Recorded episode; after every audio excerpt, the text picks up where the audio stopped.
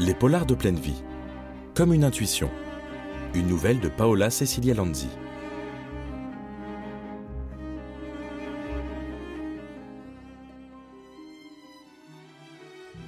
Didier avait déployé tant d'efforts pour aboutir à ce qui lui semblait être la solution. Ce voyage, il le ferait en voiture avec son épouse, quoi qu'elle puisse en penser. Essayant de ne pas laisser paraître l'aversion qu'il éprouvait pour cette femme qu'il avait épousée uniquement pour sa fortune, Didier tentait une nouvelle fois de convaincre Julie de l'excellence de son idée, mais celle-ci demeurait sceptique. Pourquoi donc veux-tu que nous nous enquiquinions à passer une journée sur la route alors que l'avion ne nous prendrait qu'une heure? Elle quittait déjà la pièce, mais il la rattrapa et l'attira à lui, collant presque son visage au sien. Parce que la France est belle, mon amour, et que nous n'en connaissons que nos points de chute. Cannes, Deauville et Megève, dont je pourrais arpenter chaque rue les yeux bandés.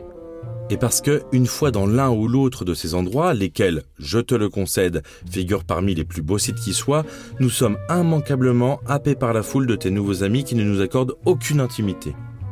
J'ai pensé que cette fois, nous pourrions faire le voyage en deux ou trois étapes.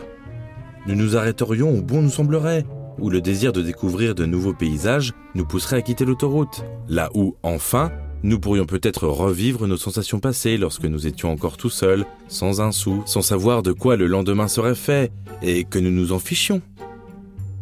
Cette tirade, destinée à émouvoir, ne rencontra pas le succès escompté, car Julie éclata de rire. Qu'est-ce qu'il te prend? Tu fais dans le lyrisme maintenant? Tu t'entraînes pour ta prochaine campagne publicitaire? Un client t'a demandé de poétiser la promotion de sa pâte dentifrice ou de son détergent?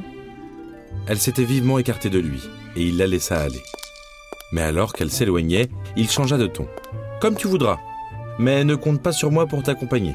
J'en ai soupé de Cannes et de sa croisette, de sa faune que tu te plais à fréquenter, et puisqu'à l'évidence ma proposition te semble ridicule, restons-en là.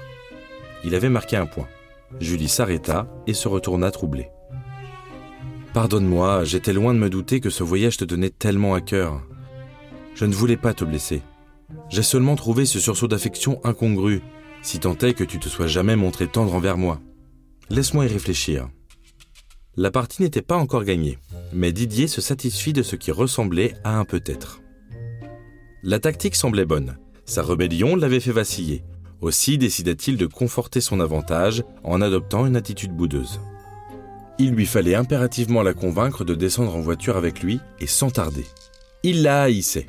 Il l'avait haï dès leur rencontre pour ce qu'elle représentait ce monde dont les entrées lui avaient toujours été interdites et qu'il avait espéré pouvoir franchir en l'épousant. C'était sans compter la hargne de son futur beau-père, un industriel qui avait fait fortune dans le recyclage des métaux et qui envisageait mieux pour sa fille qu'un petit publicitaire sans envergure. Impuissant devant la détermination de cette dernière, il lui avait fermé sa porte à tout jamais, lui souhaitant bon vent. Didier n'avait pas pris cette colère au sérieux. Il avait confirmé à Julie son désir de l'épouser, persuadé que le papa, qui avait élevé seul son unique enfant, objet de toute son attention et sur laquelle il avait reporté tout son amour depuis le décès de sa mère, reviendrait sur sa décision. Mais à sa grande déconvenue, le père de la mariée, qui avait la rancune tenace, avait tenu parole.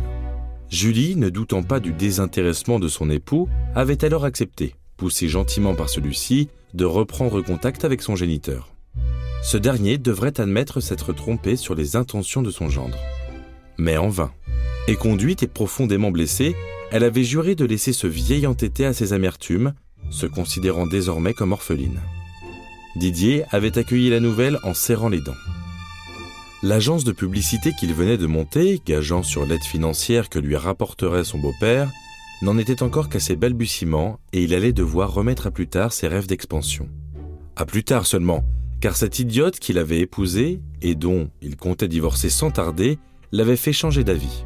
Son père lui avait déclaré, lui avait-elle rapporté, qu'elle devait attendre sa mort pour espérer dilapider son argent avec qui bon lui semblerait. Rien n'était donc perdu, le papa ne l'avait pas déshérité, il lui suffisait d'attendre.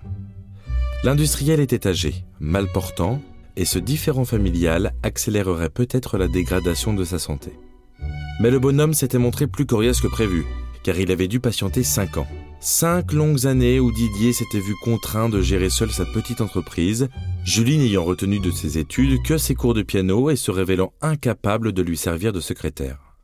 Mais il avait réussi, avec l'acharnement qui le caractérisait, à se hisser au niveau des plus grands noms de la publicité par sa seule volonté. Son beau-père venait enfin de rendre l'âme. Il ne lui restait plus pour s'imposer en tant que leader qu'à accepter l'offre alléchante du patron d'une prestigieuse agence sur le déclin qui proposait de la lui vendre. Le prix élevé qui était demandé était à la mesure de la clientèle qu'il allait récupérer et, n'ayant pas cette somme disponible, il s'était tout naturellement tourné vers Julie. Celle-ci, réconciliée en toute dernière minute avec son nonagénaire de père, avait finalement hérité de la totalité de ses biens. C'est ce qu'elle lui annonça, une fois revenue de chez le notaire, ajoutant cependant un bémol qui réfrigéra Didier. Selon les dernières volontés du défunt, elle pourrait faire ce que bon lui semblerait de sa fortune, mais ne devrait en aucun cas la partager avec son mari, sous peine de se l'avoir retirée au profit d'une œuvre de bienfaisance.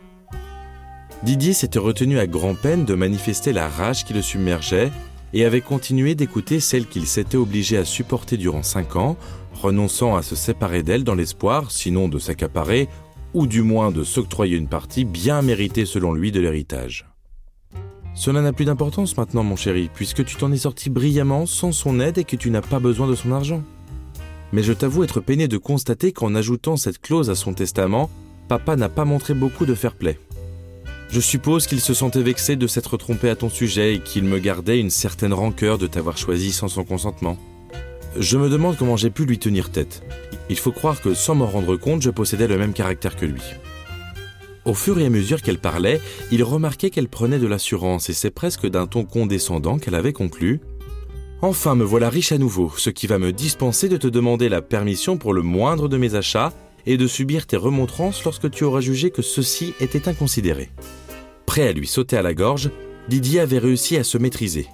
S'abstenant de répliquer et réprimant la répulsion qu'il ressentait pour elle, il n'avait pas tenté de la repousser lorsqu'elle s'était approchée pour l'embrasser.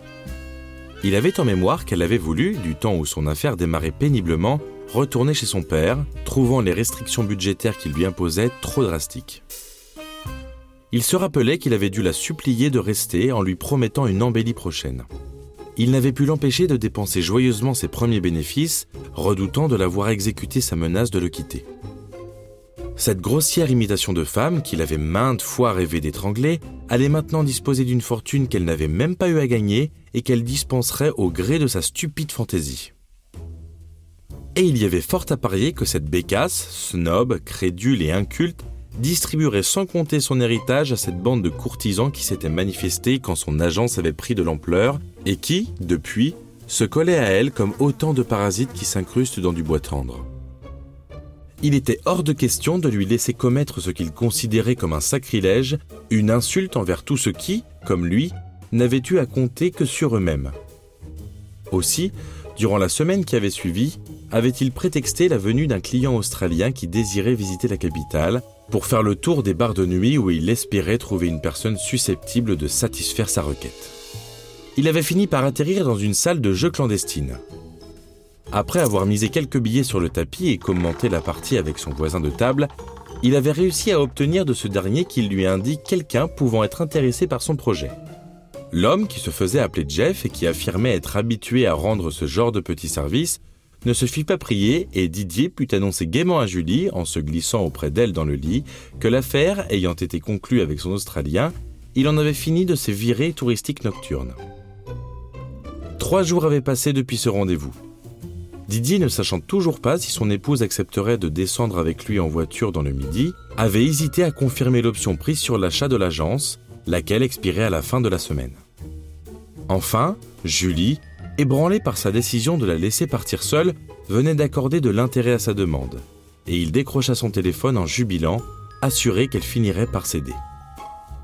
Comme il l'avait prévu, elle ne supporta pas longtemps l'attitude froide et distante qu'il avait adoptée à son égard, et le soir même au dîner, alors qu'il continuait de se murer dans un silence réprobateur, elle craqua. C'est bon, tu as gagné, on part quand? Ils avaient choisi le lundi suivant, pour éviter, avait-il dit, les bouchons du week-end, et ils partirent en début d'après-midi. Ces calculs s'avérèrent justes. L'autoroute était presque exclusivement fréquentée par des camions, de gros gabarits, qui venaient du nord et de l'est de l'Europe. Ces mastodontes occupaient continuellement les trois voies en toute impunité, déboîtant au dernier moment pour se doubler les uns les autres, et Didier expliqua à son épouse affolée qu'il était plus prudent de rester sur la file de droite. Julie, recroquevillée sur son siège, les mains crispées sur sa ceinture de sécurité, fulminait. J'avais cru comprendre qu'il s'agissait pour nous deux d'une sorte de second voyage de noces. Hein, J'étais loin de me douter qu'il s'agirait de contempler pendant des heures le cul d'un 38 tonnes. Didier ne pouvait pas lui reprocher ce coup de colère. Le camion qui roulait devant eux et ceux qui les doublaient leur obstruaient la vue et dégageaient des fumées noires et malodorantes, les obligeant à garder leurs vitres relevées. Il ne restait guère à admirer, côté passager uniquement, que des champs jachères à n'en plus finir et défilant au train de sénateurs qu'imposaient les routiers. Aux yeux de Julie, tout cela n'avait guère plus d'intérêt qu'une image fixe d'une monotonie épouvantable. Je suis vraiment désolé, ma chérie. Tu imagines bien que si j'avais pu prévoir, jamais je ne t'aurais entraîné dans cette aventure, mais je te promets que d'ici une petite heure, ton calvaire va prendre fin. Comme Julie, d'un ton sarcastique, l'interrogeait sur la façon dont il s'y prendrait pour faire disparaître les camions au bout de cette fameuse petite heure, il répondit d'une voix câline qu'ils auraient alors quitté l'autoroute pour se rendre dans un relais et château en terre bourguignonne, non loin du très réputé Clos de Vougeot où il avait réservé une suite. Ce sera notre première escale, mon amour. Ensuite, nous emprunterons le chemin des écoliers pour gagner Cannes. Un parcours que j'ai étudié et qui, je suis sûr, te ravira. Ce gros mensonge avait un peu calmé Julie, qui le prévint cependant qu'elle le lâcherait pour prendre un train à la première anicroche. Il n'y aura plus aucune anicroche, fais-moi confiance, ma tendre. J'ai planifié ce voyage dans ses moindres détails et tout devrait se passer comme j'ai prévu. Elle avait fini par s'assoupir, tranquillisée sans doute par la menace qu'elle avait laissé peser, et il roulait maintenant sereinement, songeant à cette agence qu'il allait absorber et qui lui permettrait de dominer le marché publicitaire. La circulation était devenue plus fluide car les routiers, comme il l'avait escompté, s'arrêteraient aux stations-service pour y dîner. Il atteignit enfin l'aire de repos où il avait donné rendez-vous à Jeff qui, lui, avait quitté la capitale quelques heures plus tôt. Il put alors remarquer, à travers les arbres qui isolaient celle-ci de l'autoroute, que trois camions y stationnaient déjà, dont les occupants s'avéreraient être des témoins précieux. Tandis qu'il ralentissait et signalait son intention de déboîter, le changement de vitesse éveilla brusquement Julie. Qu'est-ce qui te prend de t'arrêter là? J'ai les yeux qui papillotent, la route a été très pénible et j'ai besoin de me détendre un peu. Accorde-moi dix petites minutes, tu veux bien? Je vais marcher un peu, faire des exercices de relaxation et nous repartirons aussitôt après. Julie ne savait pas conduire et enragea de ce contretemps qu'il lui imposait et les mettait, selon elle, en danger. Si tu lisais la presse, tu saurais que ces espaces verts aménagés pour le confort des automobilistes et où il fait bon s'arrêter dans la journée deviennent, à la tombée de la nuit, le terrain privilégié des pirates de la route. Didier avait une réponse toute prête et pointa du doigt les poids lourds stationnés dont il s'approchait. Tu n'as aucune raison d'avoir peur, nous ne sommes pas seuls. S'il venait à l'esprit d'un quelconque individu de nous agresser, nous aurions du renfort dans la seconde. Ce qu'il avait omis de dire, c'est que les camionneurs faisaient généralement halte dans ces aires de repos pour y dormir une heure ou deux avant de reprendre la route, et que le mal serait fait avant qu'ils n'en prennent conscience. Il était cependant primordial que ceux-ci se réveillent à temps pour témoigner avoir vu un motard s'enfuir. Aussi avait-il spécifié à Jeff de ne pas se servir de son silencieux. Il se gara, comme il avait été convenu, non loin des toilettes où son complice d'un jour devait l'attendre depuis un moment déjà, prêt à passer à l'action. Je ne sais pas ce qu'il m'a pris d'accepter de te suivre dans ce cauchemar, alors qu'en ce moment je pourrais m'offrir quelques brasses dans la piscine chauffée de mon hôtel canois, marmonna Julie entre ses dents. Tandis qu'après avoir coupé le contact, il sortit de la voiture. Ce n'est qu'une question de minutes avant qu'il ne prenne fin, ma chérie, lui répondit-il en claquant la portière. Puis, il s'éloigna en direction du sous-bois, bifurqua, se sachant hors de vue, vers l'arrière du petit édicule où il retrouva Jeff. Vous permettez que je raconte? Didier opina de la tête pressé d'en finir avec cette formalité. Il avait accepté les conditions de Jeff, lesquelles avaient doublé depuis leur premier entretien, après que ce dernier se fût renseigné sur lui et eut appris que son épouse venait d'hériter d'une petite fortune. Didier n'avait pas cherché à marchander la somme réclamée par ce malfrat de piètre envergure, car celle-ci était ridicule. Mais après tout, ce n'était pas un professionnel, juste un tueur occasionnel, avait-il cru comprendre.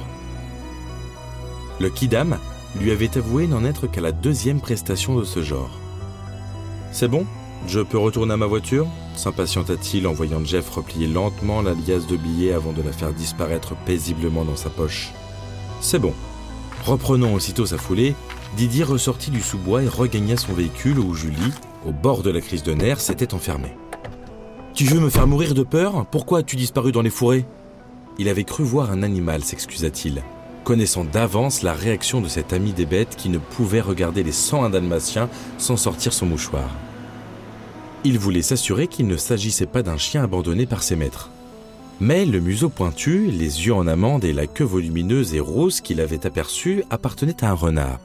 Julie, trop inquiète pour s'attendrir sur ces animaux forcés d'approcher l'homme pour se nourrir, l'écouta à peine et le pria sèchement de démarrer. Son époux tourna alors docilement la clé de contact avant de soudain s'écrier. Regarde, il approche à nouveau, il est magnifique. Mais à travers la vitre embuée, Julie ne distinguait rien.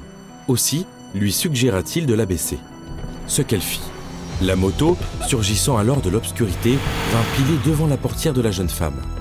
Mais, au moment où Jeff braqua son arme sur elle, celle-ci, affolée, ne l'ayant pas vu venir et confondant le canon du revolver avec le museau de ce qu'elle croyait être le renard, recula sur son siège en hurlant et remonta prestement sa vitre, coinçant l'arme dont le coup partit tout droit pour aller se loger dans la tente de Didier.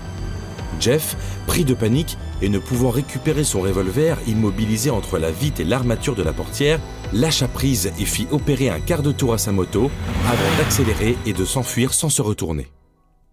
L'un des trois camionneurs, réveillé en sursaut par le coup de feu, avait sauté de sa cabine. Il raconta plus tard au lieutenant comment il avait vu passer en trombe devant lui un motard dont il était incapable de donner le signalement. Julie, quant à elle, expliqua en tremblant. Je n'ai réalisé ce qui était arrivé qu'en me tournant vers mon mari. Quand j'ai vu le trou dans sa tempe, tout s'est mis à tourner autour de moi et je crois que je me suis évanoui. Elle émit alors l'hypothèse d'un concurrent qui avait dû commanditer le meurtre de son époux, lequel était en passe de dominer le marché de la publicité. Hypothèse qui fut retenue. Je n'étais pas très emballé par ce voyage, je l'appréhendais même. Une forme d'intuition. Mais je n'ai pas osé le refuser à mon mari. Il avait l'air de temps y tenir. Vous avez écouté Comme une intuition, une nouvelle de Paola Cecilia Lanzi. Lue et interprétée par Aloïs Munu-Bernadet sur une idée de David Alexandre, réalisation Clément Rieter. Retrouvez tous les polars de pleine vie sur notre site internet et sur toutes les plateformes de podcast habituelles. Si cet épisode vous a plu, n'hésitez pas à le faire savoir en laissant une note et un commentaire et en le partageant auprès de vos amis.